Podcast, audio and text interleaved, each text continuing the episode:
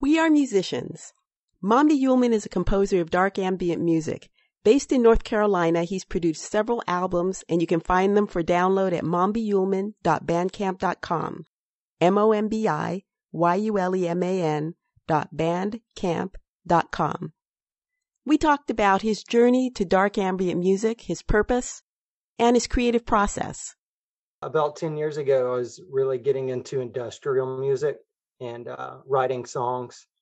Um, my stuff had um, back then it was for an it, I called it the project was called Junkyard Apocalypse, and I wrote about I don't know uh, that project lasted for a few years, but I just come out with one album, and then I took a ten year hiatus. I thought I was I did my album and I, that was fun, and then I just I let it go. Um, and then a few years ago, I guess about three years now or so, I uh, I was like, you know what, I'm going to get back into that. I'm uh, like that's you know my I had pretty much restarted my life, and I was like, you know what, that's that was something, and I let it go. So I I did a five track EP under my new Mombi Yuleman name, and it was like it's pretty much I guess experimental EDM dance dance music. That was something I was doing, but that wasn't where my heart was. Um, and honestly, I after I made that EP, first and foremost, I grew up listening to soundtracks and film scores all my life, and classical music, and I think I loved music with a beat.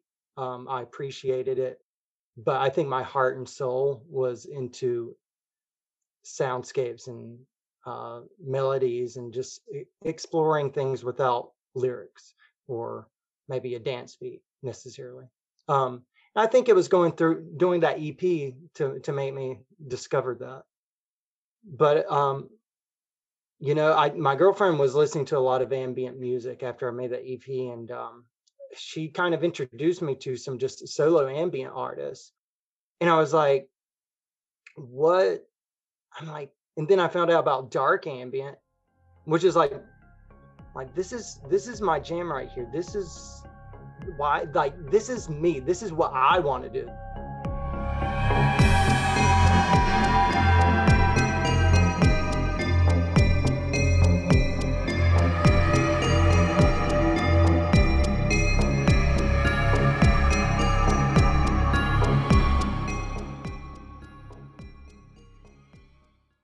Why is all of your music so dark? Yeah, typically a lot of most of it's dark. There are different kinds of musicians, and um, I feel like we feel propelled to sing a song in a certain way or play a melody in a certain way.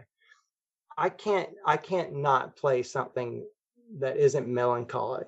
It, it's weird. I just it's it's even when I can be as happy as can be, like the melody that comes out is just going to be in that minor keys or something. But honestly i think i think that's really why i do music too is to help people with their darker emotions. I don't i don't think i i could be in this for myself. I i like i like writing in a sense for people. And i think um despite the albums uh, a lot of the subject matter being about this monster this tornado or whatever. I think the feelings are all there. Um, I, th- I think a lot of people can relate to some of the feelings in them. That's that's really why I do it.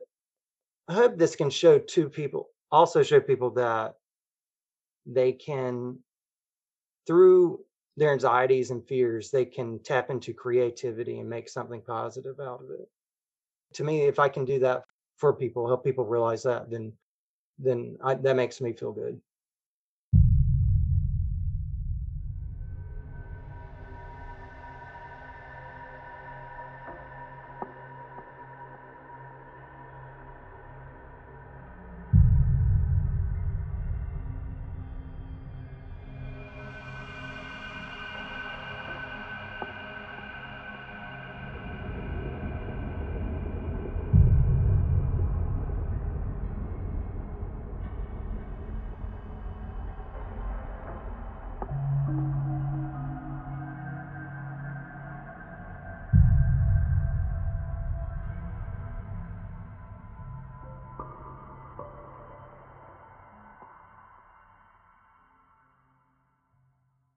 This is one reason I started a group on Facebook recently called uh, it's called Unearthing Your Internal Monsters.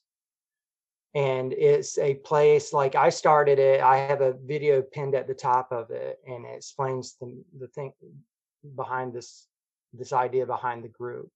And it's basically me telling people, hey, you can tap into your creative side. If if you suffer anxiety and depression, you can tap into that creative side and seek a, little bit of refuge. And also, this group is saying, hey, you know, show off your stuff here. You know, so I, I feel like that helps people. In general, when I started it, though, no, that wasn't necessarily the motivation when I started. I wanted honestly, a lot of my albums are about a fear of the unknown. And uh, I, I think fear is the catalyst for depression and anxiety. A lot of these albums, actually, some of the subject matter uh, have to do with cryptozoological affairs and UFOs and things of that nature. And I, honestly, yeah, literally, like I, I love mystery. I grew up on horror movies and that kind of thing. So, and I love I love horror movie soundtracks too growing up. Like John Carpenter was one of my favorite artists. Most people know John Carpenter as a director of Halloween, and I love his movies, but like I was heavily inspired by his soundtracks because he composes his own scores, you know. When I found out there was an audience for ambient music and like soundtrack music without an actual film, I was like, yeah, that's that's really what I that was something I was very passionate about, and um, I was just like I want to do this in my own way. In the at, at the end of the day, though, um, I didn't want this to be just about me, and I hope people enjoyed the music for for what it is, and they get something out of it. You know, there's a couple of uh, or a good handful now of psytrance events, big uh like three day weekend festivals and um, where they a lot of DJs come in and play psytrance, but I will play what's usually the chill stage or the second stage. I'll, I'll, play music out there so people can kind of like just sit out in the grass and just because my stuff's a lot more down tempo. You don't dance to it. But I've seen a lot of people stand there just zoned out, like looking at me, staring at me, like, what is this?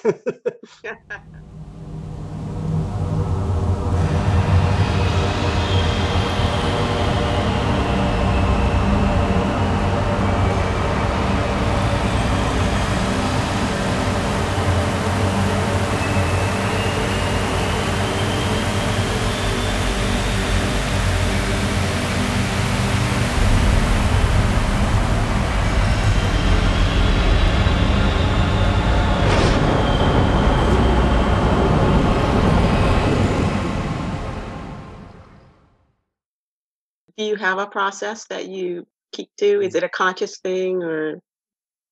A lot of times I'm just, I'll, I'll get mental imagery. I'll be like, just like with this new album, Stormmaker Red Horse, I, uh, I just, I had in my head, there are a lot of great soundscape albums out there on, on the dark side, but I was like, I wonder if anything, if there's like this, the, the story, which I think is very important behind a, a if you do a dark ambient album, is to to have a story behind it that motivates the sounds. But I was like, there should be like a tornado album, and uh, so I doing started doing a lot of research on not just tornadoes, but particularly what the Native Americans uh, thought of bad weather. I just thought that was really interesting, and that was the idea that that so the noises that stemmed from the idea like i could just hear him in my head. It's like you need to be bass you need to have this and that. So i'll just go into the studio and start messing around with sounds till i got something that kind of uh, met what it was you know it might not be exactly what's in my brain but usually it's better like the things i come up with.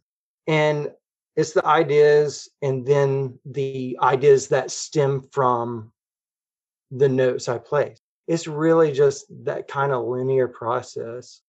I usually will have an idea about how it should end. It needs to end like this. It needs to be really big in scope towards the end, or you know, it needs to fizzle out. You know, it depends on the album. How did you get into like the sounds, the sound effects? Yeah, yeah. No. I, I think what I like to do is tread that line between soundscapes and then unexpected melodic. Like, you know, and I feel like the melody is richer when you you've been listening for 20 minutes to a soundscape. Um, but with this last one, it's mostly just soundscape. With each of these albums, I'm I feel like I'm learning a new process it's it's a bit of experimentation. I take my uh, field recorder that I'm actually recording through right now. It's a H4n. It's a Zoom. I love this mic, and you can go out and um, just record whatever noises. You know, it can be opening and closing a garbage bin, and then run that through your DAW or Audacity, and just completely turn it into something. If you, as long as you're getting the tone of the sound and then you can manipulate it and stretch it out and turn it into something you you know you wouldn't um basically i guess it, does take an artist to hear a sound and think oh i bet it could be turned into this or that that's part of the experimentation part i mean sometimes it doesn't turn out that way i kind of give myself these deadlines otherwise you could go on forever you'll, you'll never stop. You could just keep experimenting. so you got to slap yourself on the wrist. But it's it's a lot of fun, you know. And that, I think challenging yourself like that because I wanted like that last album. Like you got two months to do this. Do it. I'm finding out like if you really do follow that, like you're going to find those other people that are like-minded spirits I feel like I'm over, I've already overcome the big fear factor part of it. I mean, honestly, I do believe in embracing those internal monsters and finding peace and creativity within the dark. I, I definitely, you can do that. The dark doesn't have to consume you. Just recognize it and it doesn't have to consume you and try to tap into your inner creative and then discover yourself and don't be afraid to take leaps yeah absolutely do it because you had this this one life that we know of to live and um, you you are something you you can do something uh, you have something in you go do it yeah